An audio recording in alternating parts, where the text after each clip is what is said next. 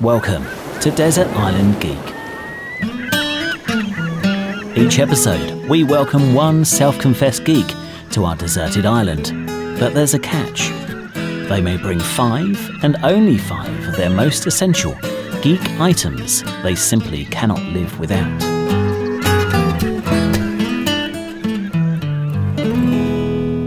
In this program, we're joined by Neil Dixon, the maker of things real, virtual, and wordish. It states on his website that in the morning he makes useful things in leather.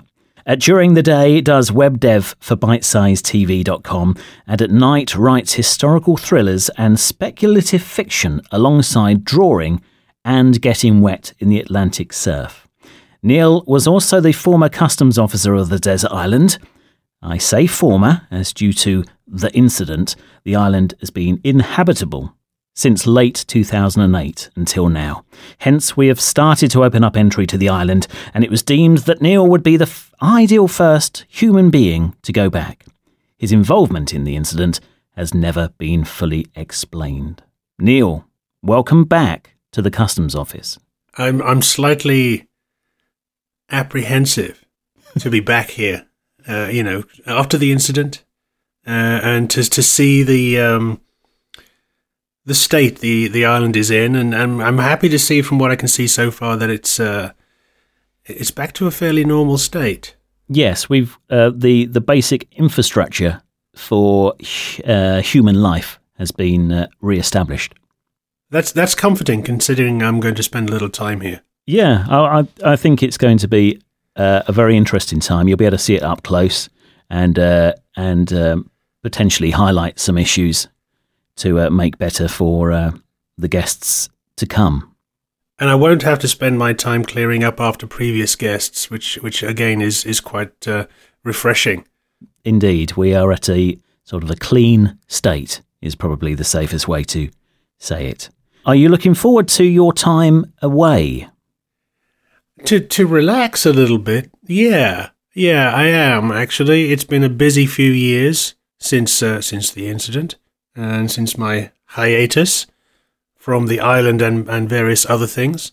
It will be very good to, to sit down for a little bit and, and focus on some more internal aspects of life, shall we say, since I will be very limited as to what I can do and deal with on the island.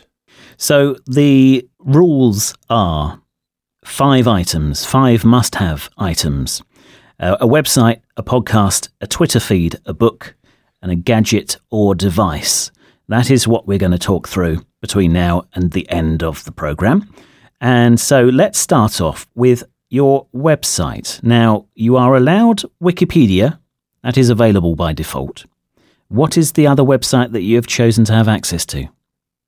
This this is quite tough because I tend to not access one particular area. I tend to use social streams a great deal, and, and I'm very careful of who I follow. And so, information that I need, generally speaking, comes through my social streams. But I think the the one site I would need would be imdb.com, Internet Movie Database. Why is that? I think with with time on my hands, being someone who's a storyteller and loving movies, um, I'll find myself just going through plots and, and storylines and remembering characters and mem- remembering movies that I've loved. And inevitably, I will completely forget some actor's name, some director's name, who did this, who did that, what else he was in. I will see the face so clearly. I'm very visually orientated, so I will see the scene and the face, and I'll see everything and some piece of information will escape me about that that movie, and and I, I just won't be able to sleep. I, it'll be like having uh, something on the tip of your tongue, and I won't be able to sleep. I'm uh, when I'm watching movies, I'm constantly picking up my phone, dipping into IMDb, finding out who that particular character is, where else I saw him, uh, what's he doing now, has he done anything else more recently, and and it would be such a frustrating time not to have IMDb would it make you feel even more alone and marooned in that you think, oh, that looks like a really great movie, everyone else is enjoying it and I can't? Oddly enough, no. Um, it, it would create a mental list of what I need to do once I get back home. And I, I tend not to rush out and see movies anyway. I tend to, uh, I very rarely go to the cinema. And living on the North Cornwall coast in, in almost the middle of nowhere in a little village, there are few options within a sensible drive for the cinema anyway. There's, we have a wonderful, uh, very small independent cinema called Rebel Cin- Cinema near Bude which is a, a fantastic job. It's a superb experience, but it's small and it's a little limited as to the, the range of movies it gets. So I tend not to go to the cinema too much, and I tend not to follow too many trends and, and the hyperbole all around uh, a movie promotion. So no, actually, that won't that won't be a problem for me. It's more the database aspect of it as to what else have they done. I'm sure I've seen them before. Why Absolutely. did they go from that movie to that movie and then, oh, they went back to that sort of genre of movie? It's that kind of thing that interests you. Yeah, it's it's remembering, it's seeing the threads, who worked with whom, and, and what they did afterwards, and did they disappear, and do they even have an IMDb listing, and you know, uh, discovering the the little gems of movies that someone who you know well and, and enjoy their work who was uncredited on some movie back in the 70s or something like that. It's finding those little snippets of information that's that's the bit that appeals to me about IMDb. I guess you will get some of that information from Wikipedia. Yes. That's true. Some some of that, but IMDb, you know, the ability to to have a consistent interface where you can immediately get to the filmography without any sort of wading through some bits of other other bits of information, and seeing recent photographs of, of, of, people so that you can actually pinpoint who it is you have in your head or who it is you, you, the visual image that you have of someone to actually discover what their name is. Because that's part of my problem. I think it runs in my family. Uh, and at my age i'm getting to that point where i just can't remember people's names quite as well. I, i've no problem with that at all. You can add that into the list. Imdb and Wikipedia are your two websites that will get you through your time on there. Website's done. Next, podcast. Which one will it be? Again, a tough one because I don't listen to that many podcasts and I don't have a regular place I would go to for particular pieces of information. Again, because I, I gather everything from my social feeds. So I thought this might be an opportunity to bring something up from the past that didn't quite go right. So, my choice of podcast is Pop Up Chinese, which is a podcast about learning learning uh, Mandarin Chinese, obviously. And this goes right back to when I was in school. I had the option of doing French, German, or Chinese. We, we had to do one language for O level. And uh, because I was always a little different and a little quirky, I chose Chinese. And we had the option of Chinese because the school's chemistry teacher was fluent in Chinese, had spent time in, in China, and was married to a Chinese woman who used to come in and help with uh, some of the, the language learning. The problem was I utterly, utterly failed Chinese O level. I was terrible at it. Um, and, and some of that is down to the fact that I really find learning languages very difficult. Whether I'm not wired in the right way or, or what, I don't know, but I find it very, very tough to learn a new language. It, I also failed abysmally in chemistry, the, the other the other uh, subject taught by the same teacher. And he was the kind of teacher where the moment he walks into the classroom and opens his mouth, you just want to fall asleep. I wouldn't say he was a bad teacher. Mm. He just, you know, the type just, yeah, yeah, just you, you just not engaged at all, and it disappointed me. Um, and do you think that's why you didn't do so well? You're blaming you're blaming the way that you're wired, but do you feel that maybe it was just the way you were taught? And the wired part makes it more of a challenge, and it would would have been more difficult for anyone to teach me a language. Uh, that I've discovered since, you know, in adult life, where I've tried to learn snippets of Spanish um, for Spanish holidays and so on. Um, but the fact that the the two subjects I did the absolute worst at were Chinese and chemistry, and I was interested in both, very interested in both. Um, and yes, absolutely, the way it was taught was a, a huge contributing factor. Okay, so you're hoping that your time in the island will give you time to focus on this. She, the the female presenter of the podcast, one thousand three hundred podcasts to listen to. So it's going to do you quite a long time, isn't it? It is, and and uh, not all of them are actually uh, specifically language learning based. There's a lot of um, sort of interviews and discussions and so on, and a lot of background. And I, I like the style. I like the, the the fact that you get a good feel for the language and the culture, as well as simply learning grammatical constructs if you, uh, and different words. Mm. So it's more conversational Chinese rather than just co- just on the basics. Yeah, I, I like the idea of being able to actually use a language and being able to converse and understanding uh, enough to be able to ask someone where the nearest nearest uh, lavatory is is one thing, but but having a conversation and being able to interpret the response back, and that's something I find with languages is um, particularly with with my feeble efforts with Spanish, is to to to find the right phrase, ask something, and then this huge surge of language comes back at you that you, you, you don't even decipher one syllable of it. Um, you just hope that it actually relates in some way to what you've just asked.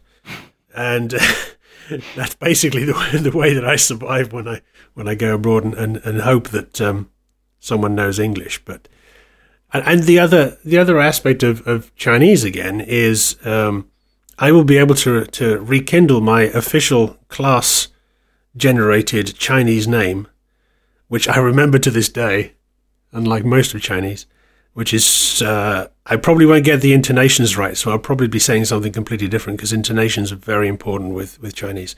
Sun Feng Tian, which uh, Sun being the surname that I chose, and Feng Tian, which, uh, if I remember correctly, means Phoenix Field, which is, is slightly odd, mm-hmm. to say the least. But um, it had a nice ring to it, I thought. I think it's a perfectly fine name to have. They they like to do surnames first, don't they? Yes. Do you, do you feel that you will, because you've got no one else to try this out on, to gauge an idea as to whether or not you've got it right or that you're feeling you, you've got the intonations correctly, do you not feel that that would frustrate you? Probably, particularly with the intonations, and I and I may well leave the island, seek out a Chinese person, and inadvertently insult them in, in ways that will lead to my utter demise. Maybe there's a there's a mammal with enough developed uh, vocal cords that I may be able to treat him, teach him a few words, help me out, well, a monkey or something. Yeah. It is it is possible after the incident that some of the animals may have extra special behaviours. So, Pop Up Chinese is the podcast of choice for Neil Dixon on Desert Island Geek. And we move on to Twitter feed. Who's it going to be? I don't follow a, a great many people on Twitter. I, am very, very selective. And I'm very aware that, that social can become a great deal of, of very useless noise. Um, but this feed is one that I started following maybe only a few months ago. Simply came onto my radar randomly, I think, with, with retweets. And it's a woman called Karen Janes uh, she lives out in uh, South Africa, which already gives her a, a, slightly unique angle on the world. She's a writer, a playwright, I think. Very witty. And she clearly works hard to manage how she treats her followers on Twitter. Um, she's not someone who broadcasts too much, so, that, so she does get involved in conversations she has a fair few retweets as well as tweets of her own, but she's selective. She makes me laugh, she makes me smile, she makes me want to go off other places and explore things a little little deeper subjects that she might post about. She's not overly opinionated. She has doesn't have enormous political or religious views.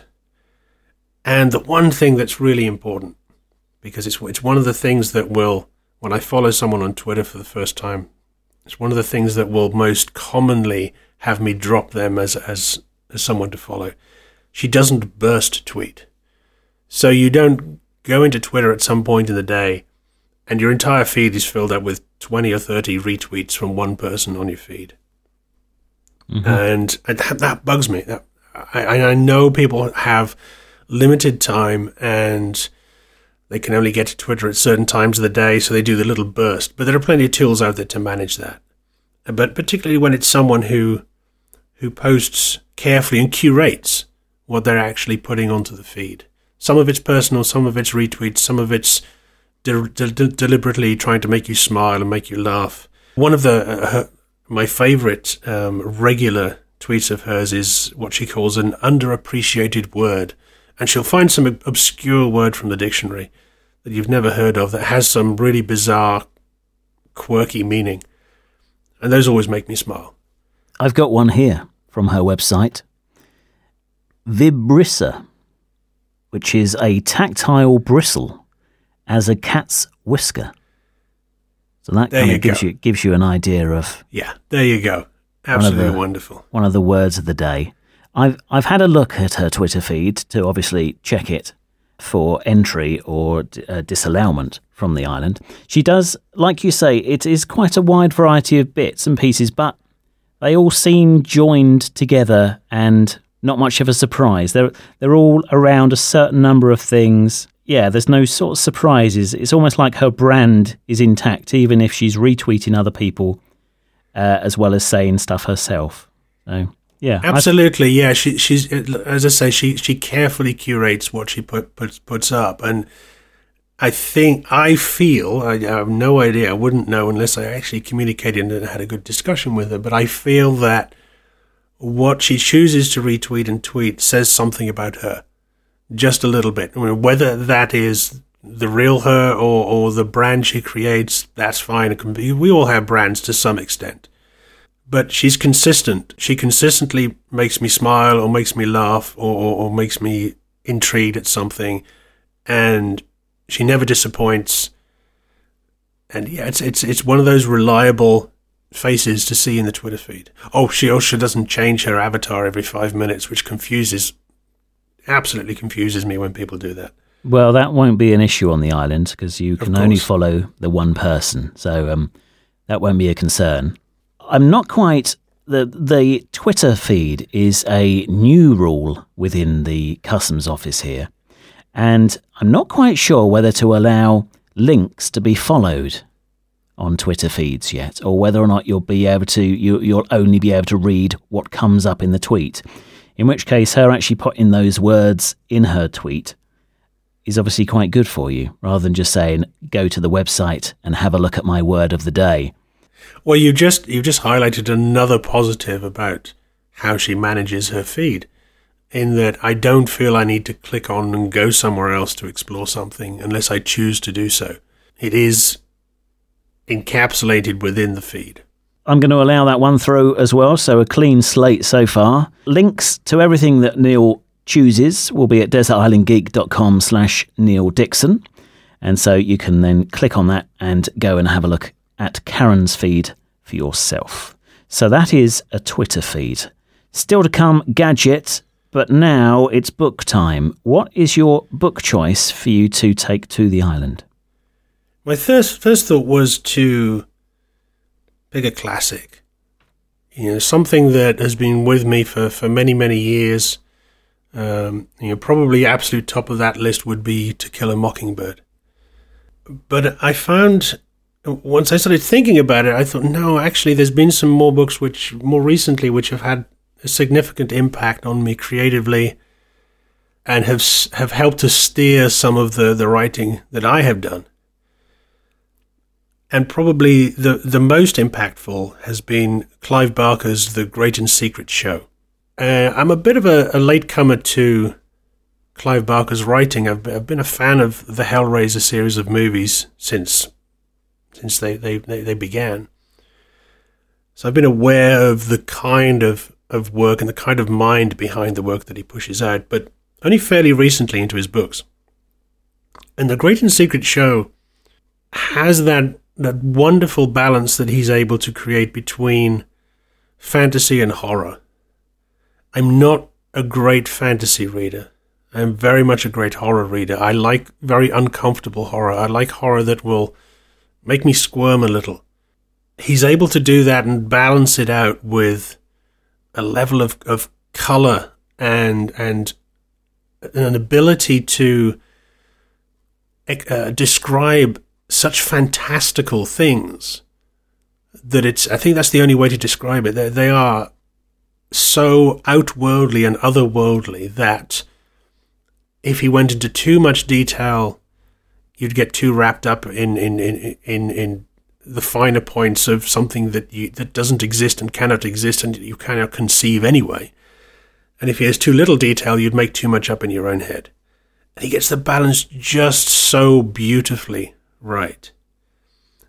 And this this particular story had always apparently been been the first of three. He wanted a trilogy, and it was many years until he wrote Everville, which is the sequel, and he still, uh, despite this one coming out uh, good few years ago, he still hasn't written the third, and it's only fairly recently he's started to suggest that he's ready to write the third in that series, and and I'm terribly excited to actually read the third book.